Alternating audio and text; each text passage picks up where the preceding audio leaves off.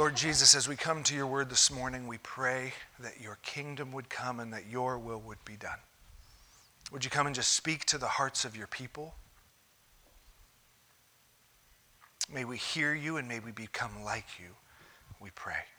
Bring your word to life in our midst. In Jesus' name, amen. So, we're at the first Sunday of January, and as a pastor, the first Sunday of January, you're like, okay, we want to set the tone for the year. You know, like 2024, it's a new year, everyone's making New Year's resolutions. What, what's our focus going to be as a church? And so, as I was praying through that uh, this week and just asking the Lord what our focus should be, the life of King David uh, kept coming to mind. David's story, uh, and, and not just the, the feats and the failures. If you're familiar with David's story at all, you know that there are high highs and there are low lows. Not just like, oh man, David did awesome things, or we're not just going to go, oh man, don't be stupid like David and do this thing. Like, we're going to talk about some of the story, but I think that there is an underlying lesson, a, a string, if you will, that runs the entire life of King David that I want to use to kind of set the tone for the year. And if you guys are really good, do you know what your reward's going to be? What? Cookies? I don't have cookies. No. I wish I had cookies to give you. Now I want cookies. No. Your reward is going to be you're going to get to hear what my New Year's resolution is. Wow, right? Yeah. But for those of you that know me, you know that I absolutely hate New Year's resolutions. Like, everyone wants to tell me there's all the time, and I'm always like, hmm, well, it's February and you've already failed. You know, like it's didn't work. Uh, myself too, so I stopped making them, but I have a new one this year, and I think it's a good one that I'm going to share with you. But so, what I want to do this morning is we are literally going to sprint through the life of, of David. Okay, it takes up about a book and a half in the Old Testament, and we're going to cover it in about a half an hour. So, we're going to just move through the life of David. But the life of David, I think, can be broken up into kind of two parts. I'm going to call it early David and later David. You could say young David and old David, but the older I get, I'm going, he's not that old there. And I don't like that term. So we're going to say early David and later David. You could say 1 Samuel David and 2 Samuel David, because there's a big change from 1 Samuel to 2 Samuel, the books where his story is told. You could say the story of David and King David, because in 1 Samuel, he's not yet king, and in 2 Samuel, he is king. But there's a major shift that happens in there that kind of almost separates his life into two distinct parts. So early David and later David. Does that make sense? You guys understand where I'm going there? Okay. So let's talk a little bit about early David. Early David, his life was marked by strength and perseverance and faith. When we read in the life of early David, we find just some of these incredible feats and these things that we go, whoa, no way. Most of the time, when we talk about the David we want to be like, we talk about early David. What are some of the examples of early David's strength and perseverance and faith? What are some of the stories that come to mind when we think about, like, that David, mountaintop David? David and Goliath. I'm so glad that was the first one. Otherwise, I would be like, church, we'd have to stop and read the whole thing. Okay, David and Goliath. What else?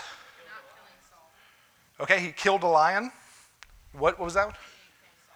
Okay, he killed a lion, but he didn't kill Saul. Okay, cool. Anything else come to mind? What are some examples of his, his strength? Listen, when I say strength, I don't just mean like physical strength. I mean like strength of character. He had this internal strength that far outweighed any physical feats that he did. His strength, his perseverance, his faith. Any other examples come to mind? Okay. David had this in, uh, incredibly difficult situation in his life where one of his children died.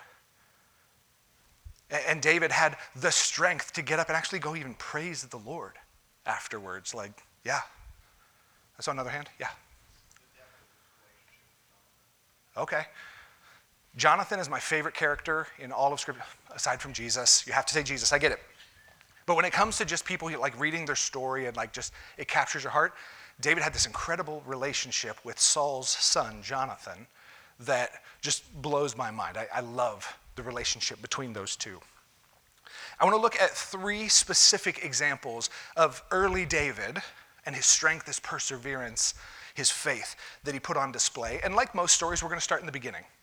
The first place I want to start is David with his family. David was the youngest of eight brothers. We got some big families in here. Anyone the youngest of eight or more? Yeah, me neither. Okay. I was the youngest of three, and that was hard enough.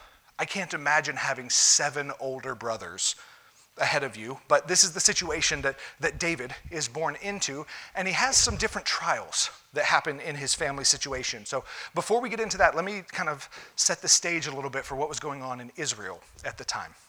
Israel had been in the promised land for a couple hundred years at this point, and they had been letting, being led by what was called judges. That when we think of judges, we think someone who sits on a bench and bangs a gavel. These were basically like prophets of the Lord, leaders that the Lord would raise up for a time and say, Tell Israel, go and do this, and then lead them. And they would do that. And so Israel's kind of bouncing around trying to figure some things out. And eventually, after a couple hundred years of that, Israel goes, We're tired of this. We want a king. Everybody else around us has a king. We want a king. God says, Kings are bad ideas. And they say, We don't care. We want a king. So eventually, God says, You want it, you got it. And so he raises up for them a king named Saul.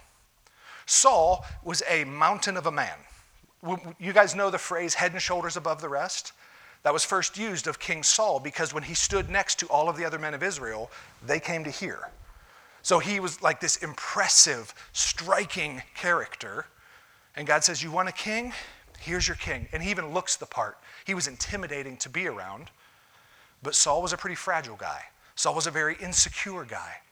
And so Saul spent his reign doing the best he could, but it was constantly, he was just disobeying the Lord. The Lord would say, I want you to go do this, and he would go, I have a better idea.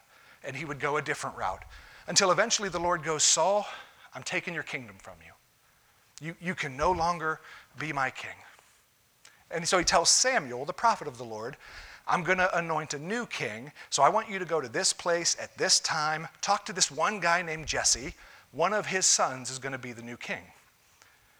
And so he goes to that place at that time and he tells Jesse, Go grab all your sons and bring them to this feast I'm throwing. He doesn't tell him why, but bring them to this feast. I want to meet them all.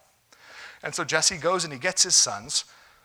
1 Samuel 16, when they arrived, Samuel saw Eliab, the, the oldest son, uh, probably the most impressive looking son. And he said, Certainly the Lord's anointed one is here before him. But the Lord said to Samuel, do not look at his appearance or his stature, because I have rejected him.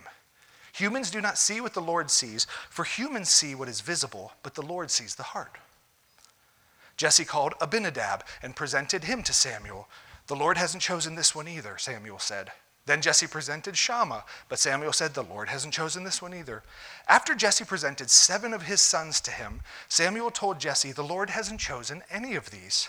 Samuel asked him, Are these all the sons you have? Think about that. I said, Go get all your sons. You just marched everybody through. You didn't forget one, did you? God said no to all of these, but He also told me it was going to be one of your sons. You didn't like leave one out in a field somewhere, did you? Are these all your sons? There's still the youngest, Jesse answered, but right now he's tending to the sheep. Like, yeah, they're still the youngest, but I didn't bring him because there's no way you're going to pick him. He's the runt. He's the one we leave out with the sheep while the men do the men's work. Like, no way you were going to pick him, so I didn't even bring him. Samuel told Jesse, Send for him. We won't sit down and eat until he gets here. So Jesse sent for him. This part's a little weird. He had beautiful eyes and, and a healthy, handsome appearance. Calm down, Sam. then the Lord said, Anoint him, for he is the one. So Samuel took the horn of oil and anointed him in the presence of his brothers, and the Spirit of the Lord came powerfully on David. And from that day forward, then Samuel set out and went to Ramah. David, in the midst of his own family, was discounted and forgotten. Now, any of you who have ever studied any kind of psychology know that when you're the youngest, it's easy to kind of get discounted, or maybe you're the baby and you're held up. Either way, the youngest tend to either be the most rebellious because if nobody's going to recognize me, I'll make them recognize me, or they just kind of tend to hide because I've been forgotten this whole time. Nobody wants to hear from me anyway, see me anyway. But we find David, who becomes this man of incredible strength and perseverance and faith. He kind of he walks that middle line, even being forgotten in his own house. His own father thinking, "No way does anybody even want to meet him." But David still develops this, this internal strength and character. So, as the story goes on, Saul takes the, the army of Israel to fight against the Philistines, and David's three older brothers go out to war with him. David, who was just anointed in front of his brothers, and it says, The Spirit of the Lord came on him in power. So, what's the big job that his family has for him to do? Stay with the sheep. And you know what? Every now and again, your brothers are going to get hungry and need some supplies, so you're going to be our errand boy. You're going to run back and forth to take the real men their supplies and then come back home and watch the sheep. And so David serves in this way until finally one time he comes out and he's bringing his brothers their supplies.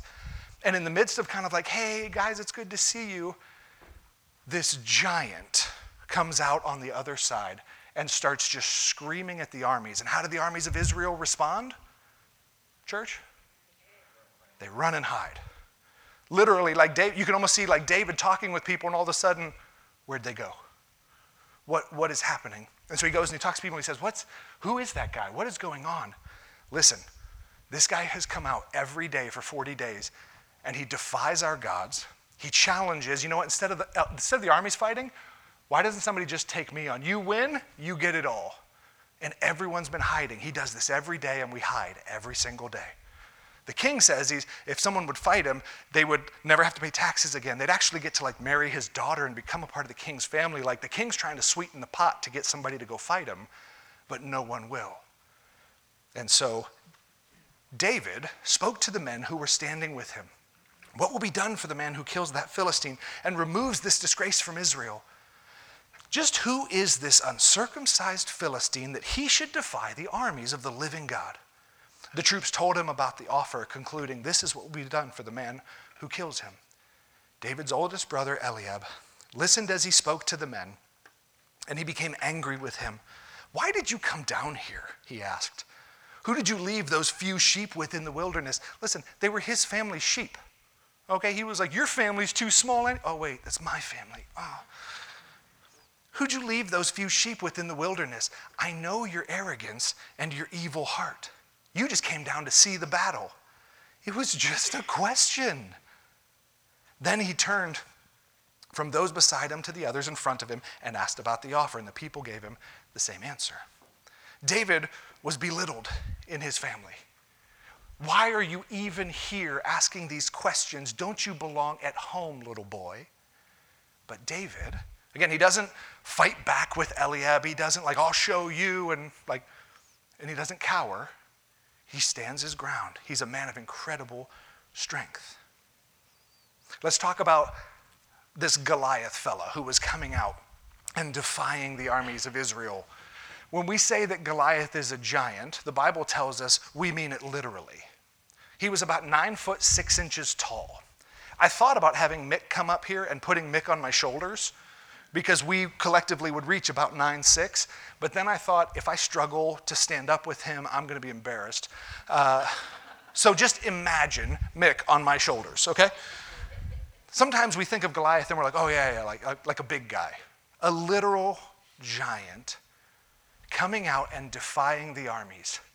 You are dogs, your God is worthless. My gods are bigger than your God anyway. What do you got to say about that? And all he would find is cowering every single day until David comes and he hears this man. And David doesn't say, Who is this man to talk to me like that? David said, Who is this man to defy the armies of the living God? Do you hear the faith? Who is this man to say these things about our God? Somebody needs to teach him a lesson. Again, where'd you guys all go? What, so finally, word gets back to King Saul that David has been talking this game, that David has been asking these questions and not cowering like everyone else. And so King Saul says, Bring David in here. I want to talk to him real quick. David says, Hey, you know what? If no one else will fight him, I will go fight him.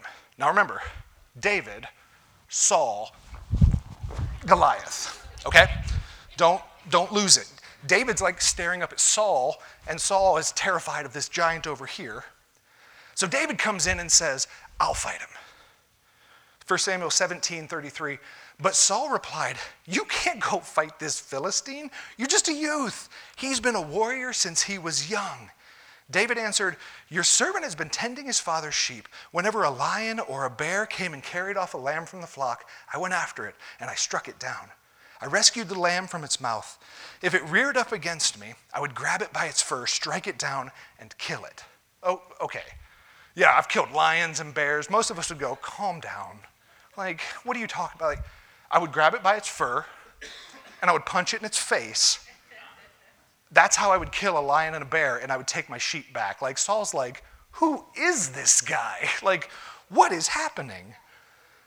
Your servant has killed lions and bears. This uncircumcised Philistine will be like one of them, for he has defied the armies of the living God. Then David said, The Lord who rescued me from the paw of the lion and the paw of the bear will rescue me from the hand of this Philistine. Saul said to David, Go, and may the Lord be with you. Saul's like, Hey, better you than me, man. Like, okay, no one else has stepped up. Okay. And so this weird scene happens where Saul says, Hey, but you, you can't go dressed like that. Here, wear my armor. Again, David, Saul, doesn't fit. David's like clinking around. Can't, he goes, Look, man, I will go fight this giant, but I have to do it as me. You keep the armor. I'm going to do what the Lord has called me to do. And so instead of wearing all of that, he took his staff in his hand and he chose five smooth stones from the wadi. Wadi just means riverbed that was nearby. And he put them in the pouch in his shepherd's bag. Then, with his sling in his hand, he approached the Philistine. The Philistine came closer and closer to David with his shield bearer in front of him. When the Philistine looked and saw David, he despised him because he was just a youth, healthy and handsome. I don't know why we keep needing that, but it was important to them. He said to David, Am I a dog that you come at me with sticks? Like, I have a sword, a spear. It, go, it explains that, like, the, the tip of Goliath's spear weighed over nine pounds. Okay, that's it. He goes, I brought real weapons. You have a slingshot and a shepherd's staff? Like, am I a dog that you come at me with sticks? Then he cursed David by his gods. Come here, the Philistine called to David, and I will give your flesh to the birds of the sky and the wild beasts. If we were betting people, we're not because we're Christians, but if we were betting people, we would have bet on Goliath. Like it would have been like literally a grown man fighting a child. Goliath wasn't even talking a big game at this point. He was just like, dude, this is who they bring out. But David said to the Philistine, You come against me with sword and spear and javelin, but I come against you in the name of the Lord of armies, the God of the ranks of Israel, and you have defied him. Today the Lord will hand you over to me. Today I'll strike you down, remove your head, and give the corpses of the Philistine camp to the birds of the sky and the wild creatures of the earth. Then all the worlds will know that Israel has a God, and the whole assembly will know that it's not by sword or by spear that the Lord saves. For the battle is the Lord's. He will hand you over to us. Listen, whatever story you heard in Sunday school about David and Goliath was cute. The story in the Bible, man, I'm cutting your head off. I'm feeding you to wild beasts. This, we kind of tell it in this very tame way, and you know, cute little pictures and stuff. Like, this is a graphic story of war and battle. This is life and death. David, I mean, literally twice as tall as David. I'm to cut off your. It can't even reach my head, David. You don't even have a sword. What? Let me tell you what the Lord is to do because he doesn't need me to have a sword. The battle belongs to him. You're not fighting against me today, but you're fighting against the Lord. David was a man of strength, of perseverance, and of faith. So when the Philistines started forward to attack him, one of my favorite verses in all of Scripture, David ran quickly to the battle line to meet him. Like the Philistine, you know, if any of you have ever seen a fight, surely you've never been in a fight, there's always that guy that like saunters up, like, let's do it. David ran towards him. Yeah, let's, like, that crazy guy that kind of nobody wants to fight. When the Philistines started forward to attack him, David ran quickly to the battle line to meet him. David put his hand in his bag, took out a stone, and slung it and hit the Philistine in his forehead. The stone sank into his forehead and he fell face down to the ground. David defeated the Philistine with a sling and a stone. And he was done, and that's the end of the story, and it's nice and neat and clean. David overpowered the Philistine and killed him without having a sword. David ran and stood over him, grabbed the Philistine's sword, pulled from its sheath, and used it to kill him. Then he cut off his head. Then the Philistines saw that their hero was dead, and they fled. David was a man of incredible strength, perseverance, and faith. To stand against the giant with a sling and a stone, but the confidence that the Lord does not need me to be the biggest, the baddest, even to be the best armed. He will defeat you because you've come against him. And so all of the Philistines just flee. They see what happened to Goliath. They all lose heart. Thousands of men just turn tail and run. And so Israel begins to chase after them and, and to defeat them in battle and to plunder them and to take all of their riches back themselves. And so they all come back to this guy named Saul, King Saul. King Saul has to be pretty happy, right? We just destroyed them. I took like minimal casualties. I was never in danger, and now we're super rich. This is a good day to be king, right? Any of you that know this story know it doesn't go that nicely. 1 Samuel 18, 6 through 9. As the troops were coming back, when David was returning from killing the Philistine, the women came out from all the cities of Israel to meet King Saul, singing and dancing with tambourines, with shouts of joy, with three stringed instruments. And as they danced, the women sang, Saul has killed his thousands, but David his tens of thousands. Saul was furious and resented this song. They credited tens of thousands to David, he complained, but they only credited me with thousands. What more can he have but the kingdom? So Saul watched David jealously from that point on. Think, think about it.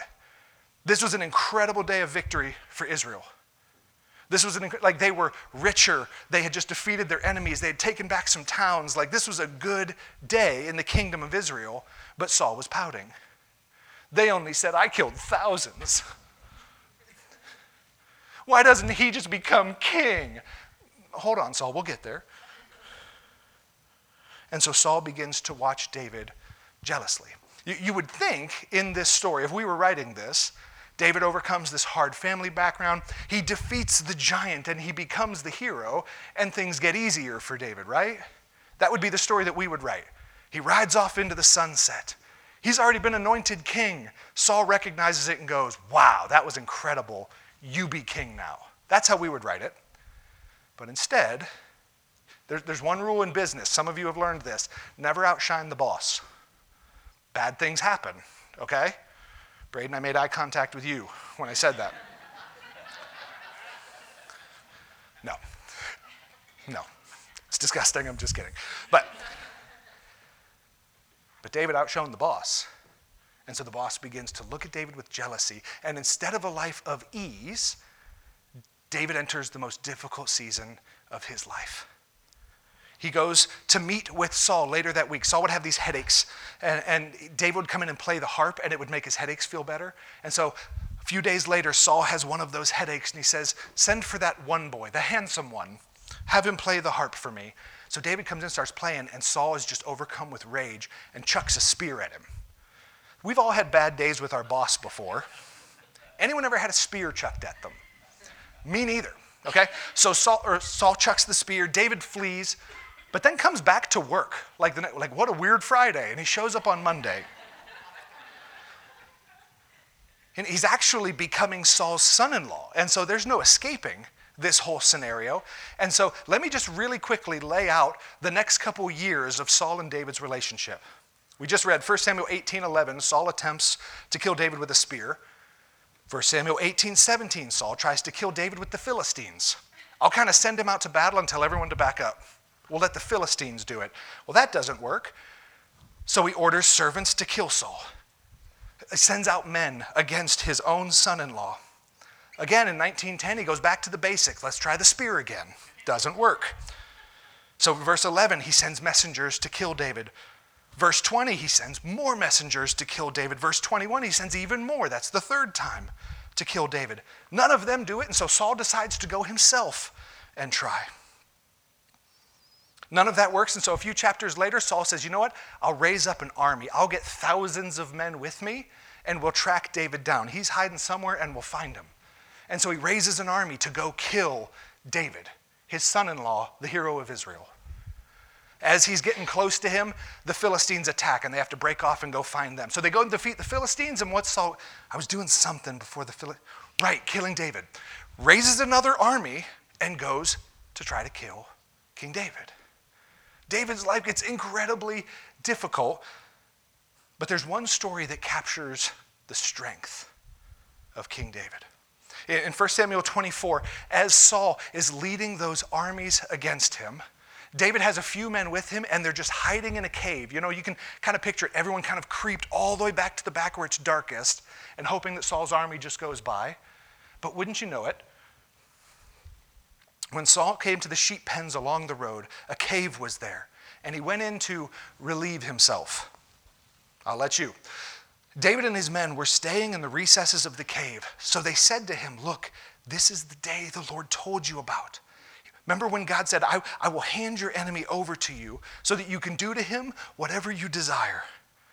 Then David got up and he secretly cut off the corner of Saul's robe. Listen, I don't know what that looks like. I've never been just so into relieving myself that I didn't notice someone was there and even cutting off a part of your clothes, like how close David would have been. Talk about having your enemy in your grasp. Sword in hand, he has no idea you're there. David cuts off a piece of his robe, but afterwards David's conscience bothered him because he had cut off the corner of Saul's robe. He said to his men, As the Lord is my witness, I would never do such a thing to my Lord, the Lord's anointed. I will never lift my hand against him, since he is the Lord's anointed. He is the king that the Lord set up, and I will never raise my hand against him. I don't care how many times he tries to kill me. I don't care what rumors he spreads about me. I don't care what he says or does. I will not respond in kind.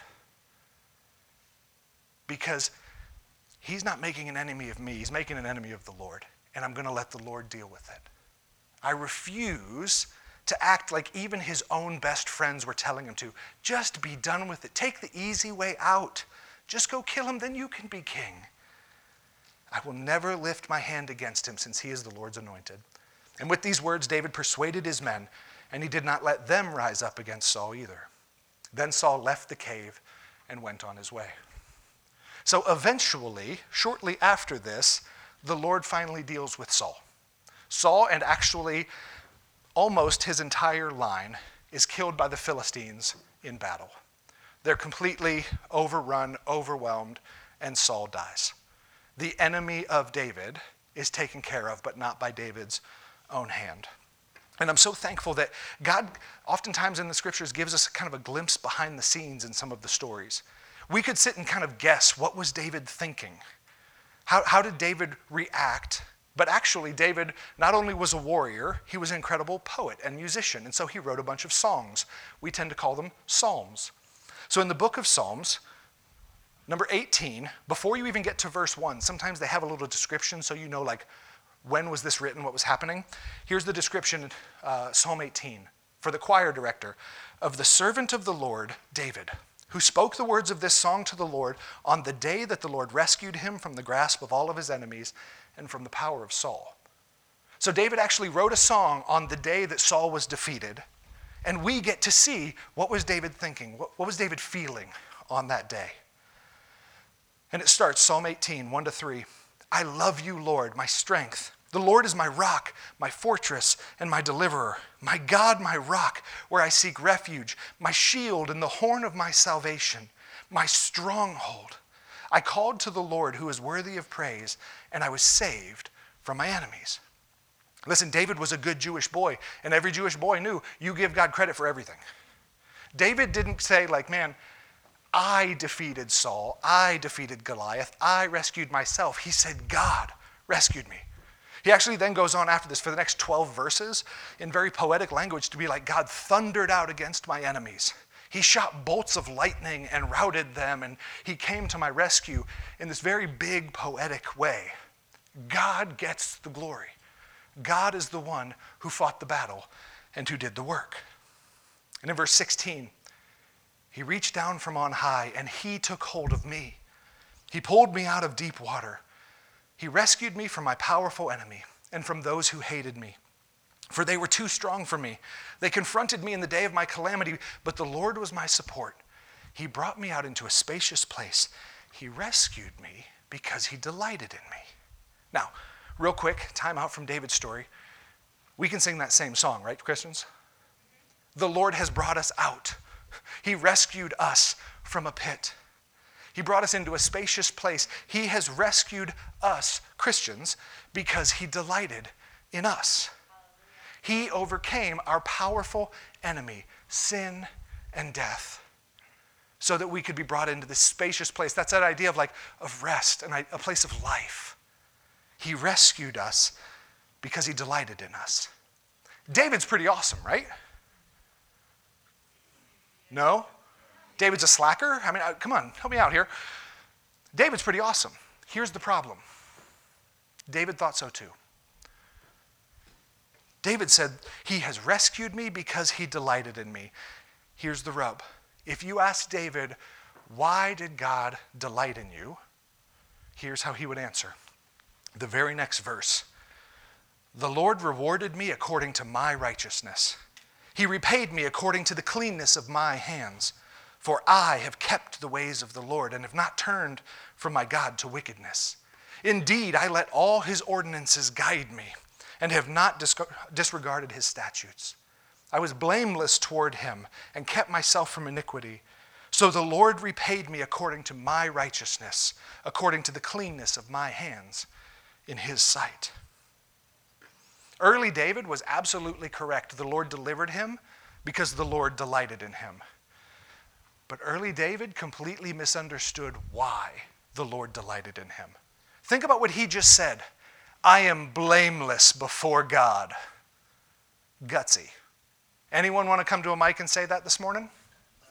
I do not either. I am blameless before God. He has been good to me. Why? Because I was good to him first. Because I've never made a mistake. Because I have been so righteous and so clean. Listen, God owed me deliverance. He was confusing grace with a paycheck. God has given me these things because I deserve these things. He has delivered me and delights in me because I deserve to be delivered and delighted in. I've kept his statutes, every single one of them. I've been completely blameless before the Lord. That's why he delights in me. Again, he was a good Jewish boy. He went, God has done it all. God killed Goliath. God delivered me. God overcame the Philistines. He gets the glory. But why did he do that? Because of me. God is incredible, but so am I. God has done all of this because God owed me. So let's start to look. This is where we transition from early David to later David. Early David was all mountaintops. It was just victory after victory after victory. And then there's this one specific thing that happens that marks a massive turning point in the life of David. What is it? I say, What is it? And you're like, Her name is. David, kind of high on this pride, look at me. God has done all of this for Israel, but it's because I have done all of this for God. And so there's a passage in, I think it's in uh, 2 Samuel 9, I don't have it right in front of me, where it says, In the spring, in the time when kings went off to war, David remained back and took a stroll around his palace. Look at all that I have. When he should have been going off to war, because that's what kings were supposed to do, he was like, dude, we are so blessed. I'm just going to hang back and count my chips. And so he begins to walk around the palace. Look at all that I have. Oh, wait, I, there's one thing I don't have. What's her name? Her name is Bathsheba. Well, bring her on over. I'd like to talk to Bathsheba. Talking becomes something much more, and David commits adultery with Bathsheba, this married woman. Not only is she married, her husband is actually David's chief bodyguard. His name is Uriah. David thinks, okay, well, it was just a little indiscretion. Okay? Nobody knows. It's fine. Sends her back home. We just won't tell anyone. She sends him word a few months later uh oh, I'm pregnant. And so David begins to panic. David tries to get Uriah back and tries to like sneak him home so that maybe they can just blame it on him. Hope nobody knows how to do math. Maybe the baby was premature. You don't know. But he tries to start covering his tracks. But Uriah is too upright. He's like, No way am I going home to my wife when my men are still out there on the field. And no matter what David does, he can't get him to go home so that he can blame the pregnancy on him. And so what does he do? He learned a few things from Saul.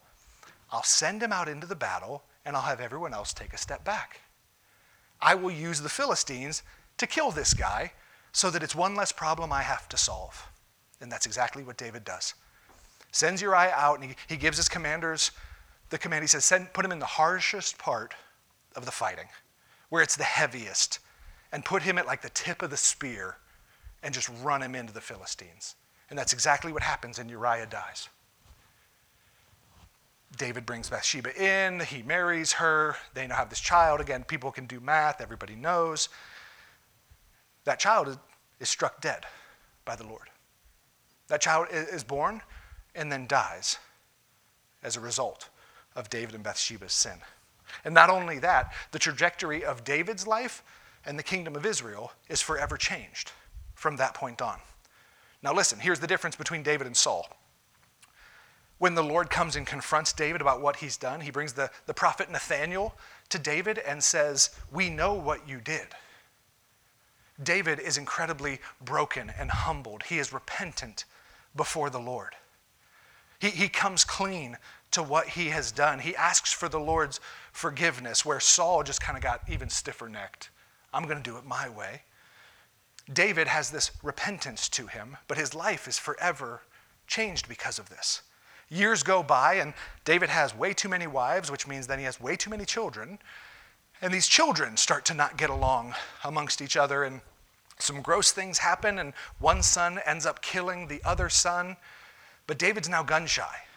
Remember, early David was strong and confident, and, and, and he knew exactly what to do, and he was decisive. This David has taken some shots. Later, David has made some mistakes and is second guessing himself. And so one of his sons kills another son, and he just kind of like lets it go.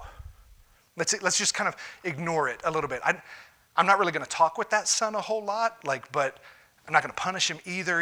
And you see this kind of like wassailing that David is doing. And so this son kind of gets tired and goes, Look, if he's going to be a weakling, then I'll be king. And so this son named Absalom raises an army and comes against King David. Now, listen, David, who killed Goliath with a sling and a stone, is in a fortified city, hears that his son is coming, and David turns coward. Gathers up all of his people and leaves. Absalom can have it. I, just, I don't know what to do. I don't want to fight him. He can have Jerusalem, he can have the whole thing. Absalom's not, not satisfied with that, and so keeps coming after David until eventually David's men kill Absalom. David has now lost multiple children. He was indecisive. He didn't make decisions that needed to be made, and the country keeps suffering, and he keeps suffering. There's more stories I, I don't want to take the time to get into right now, but early David was victory after victory after victory. But listen, there was pride lurking in the shadows. Later, David was about a flawed man who has fallen because of his pride. But let me ask you this question Would the things said by God of early David still apply to later David? Did God still delight in David? Was David still a man after God's own heart? Was later David still? We have to pause. We have to think a little bit. I believe the answer is 100% yes. But we go, wait, wait, wait. But David's not earning it anymore. But David couldn't stand and go, look how righteous I am. Of course, the Lord delights in me. Now, David's going, How did I miss that one? And everybody knows it. There's no hiding it. They wrote a book about it. We're, we're here 3,000 plus years later still talking about it. But did God still delight in him? Was he still a man after God's own heart? Yes. Here's, there's a lesson that I think that David has learned along the way. I, I think that many would look at the story of King David and they would go, it's a story of a man fallen from grace. He starts off strong, but he doesn't finish well. and he falls from grace. I think David's story is a man finding grace for the first time. See, because mountaintop David, early David, had pride. Yes, God has done all of these things. It probably looked humble from the outside, but he wrote his own words. But he did those things because he owed me, because of my righteousness. Because I had lived so clean, what else was God going to do? Later, David wrote some things very differently. Looking in Psalm 103, this is later David writing this. And listen, it starts just like early David, praising the Lord, giving God glory for everything. My soul, bless the Lord. All that is within me, bless his holy name. My soul, bless the Lord and do not forget all of his benefits. He forgives your iniquities, he, he heals all your diseases, he redeems your life from the pit. He crowns you with faithful love and compassion, he satisfies you with good things your youth is renewed like the eagles. He starts with praising God, just like early David would. But listen, if you came and said, Yeah, but why does he satisfy you with good things? Why do you get all of these benefits from him? Here's how later David answered. In verse 11, He has not dealt with us as our sin deserves, or repaid us according to our iniquities. For as high as the heavens are above the earth, so great is his faithful love toward those who fear him. As far as the east is from the west, so far he has removed our transgressions from us. As a father has compassion on his children, so the Lord has compassion on those who fear him. For he knows that what we are made of, remembering that we are just dust. Later, David, still praising the Lord, all glory to God. It is great to be with God. And look at all that God has given us and all that God has done for us. Yeah, but why? Because of His grace. I didn't earn any of it. I actually consider myself blessed just to be here because He's removed my sin from me. No longer pounding his chest like I never sinned to begin with. Look, I've sinned and you all know it, but God is still so good to us. Same David, just a brand new understanding of his relationship with God. Not fallen from grace, but finally found grace. Over in Psalm 32 again, this is later David writing.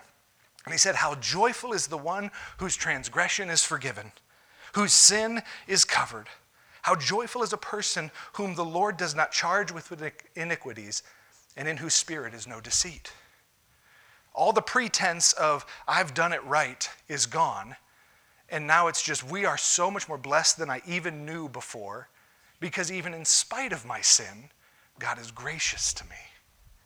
He won't let me go. He still delights in me despite my sin, not because of my righteousness. Do you guys see the difference? Kind of important. Okay. Psalm 51. Be gracious to me, God, according to your faithful love, according to your abundant compassion. Blot out my rebellion, completely wash away my guilt, and cleanse me from my sin.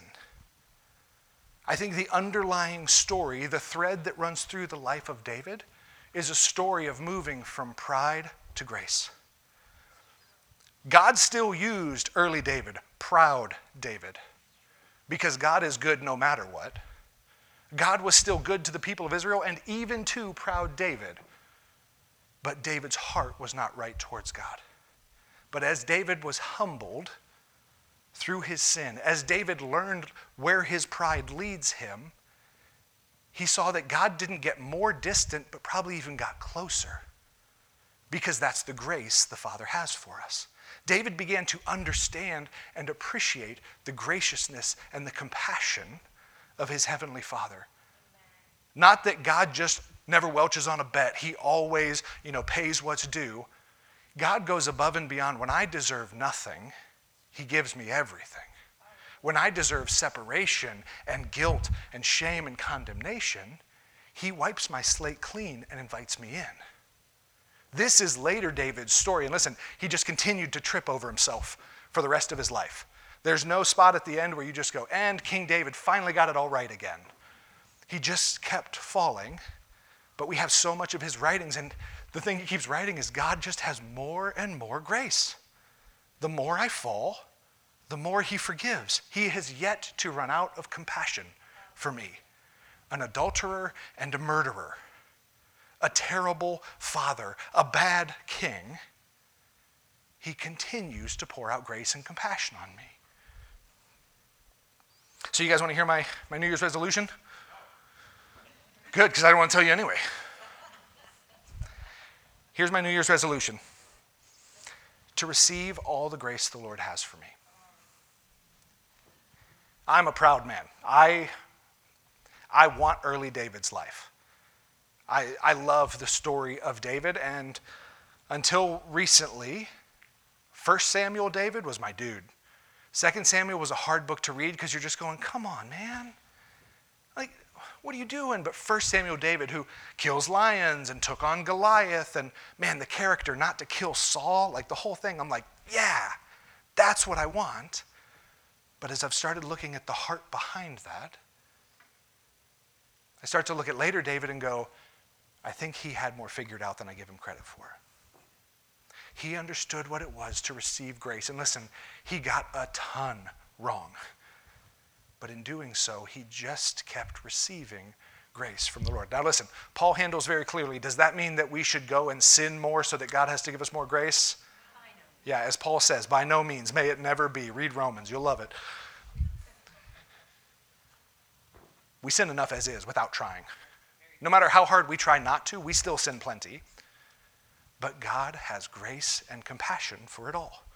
In my pride, I've held too much of it at arm's length because I'm going to do this and I'm going to fix it and look at me and look at what I've done. And again, like David, I on the outside give all glory to God, but on the inside, I'm going, yeah, but I deserve that. I want this to be a year that when I look back, I go, you know, in 2024, I really began to take meaningful steps to receive His grace to recognize that I already have everything I could want before I accomplish a single thing in a day. Actually, every day I write out lists because uh, otherwise I'll just forget stuff all the time. And so I start my morning by writing out, here's what I need to do today. And before I write a single thing, I write something to the effect of, before I accomplish a single thing, my value was already set because my value was settled on the cross. Everything I do today is a product of grace. Before I do a single thing, I've already received everything I need from the Father. I want to receive that grace and acknowledge that grace this year. And so I'm going to challenge you if you don't have a New Year's resolution, you can borrow mine. If you do have a New Year's resolution and it's stupid, let it go. You can borrow mine. If yours is to lose 20 pounds, you look fine. Borrow mine. This is going to get you much further down the road than your gym membership or, or you're reading a book a month or whatever it is you do. Not that those are bad, but I think that if we would be the kind of people that would focus on this, everything would be different. If we were the kind of people that put down the earning and just started receiving, everything would be different. So I'm going to ask the music team to come up as we close, and I'm going to invite you. Uh, if, if there's something in what I've said today that has kind of like struck a chord with you, if you are like me and going, you know, I have been in this place of, I deserve this from God, this place of pride. I'm going to ask the elders, actually, elders, if you guys would go ahead and come up here now. I'm going to ask that you come and be prayed for this morning. Come and, and simply just repent and go, you know what? I've been proud. God, I just want to receive your grace and to allow these men to pray for you this morning. And listen, I, I know that there are some out here who are going, that doesn't describe me because it's not i'm not proud. I don't think i deserve anything from god. Listen many of you are going god actually can't bless me because i don't deserve it. It's the same pride just with worse self-esteem. Because think about it. If god can't bless you because you don't deserve it if you got your act together and started deserving it he'd have to bless you then right? It's the exact same thing. Some of us it just looks different. The father has more grace than any of us can possibly imagine. He is already pouring it out. We simply have to receive it. And so if you find yourself in a place this morning of going, if I'm honest with myself, I'm proud toward God, come and be prayed for. Not that these men have magic, but there's something about confessing and repenting and then allowing these men to just pray the grace of the Lord over you this morning. So we're going to sing and worship, and just if that is you this morning, please make your way over here and be prayed for. Let's stand together.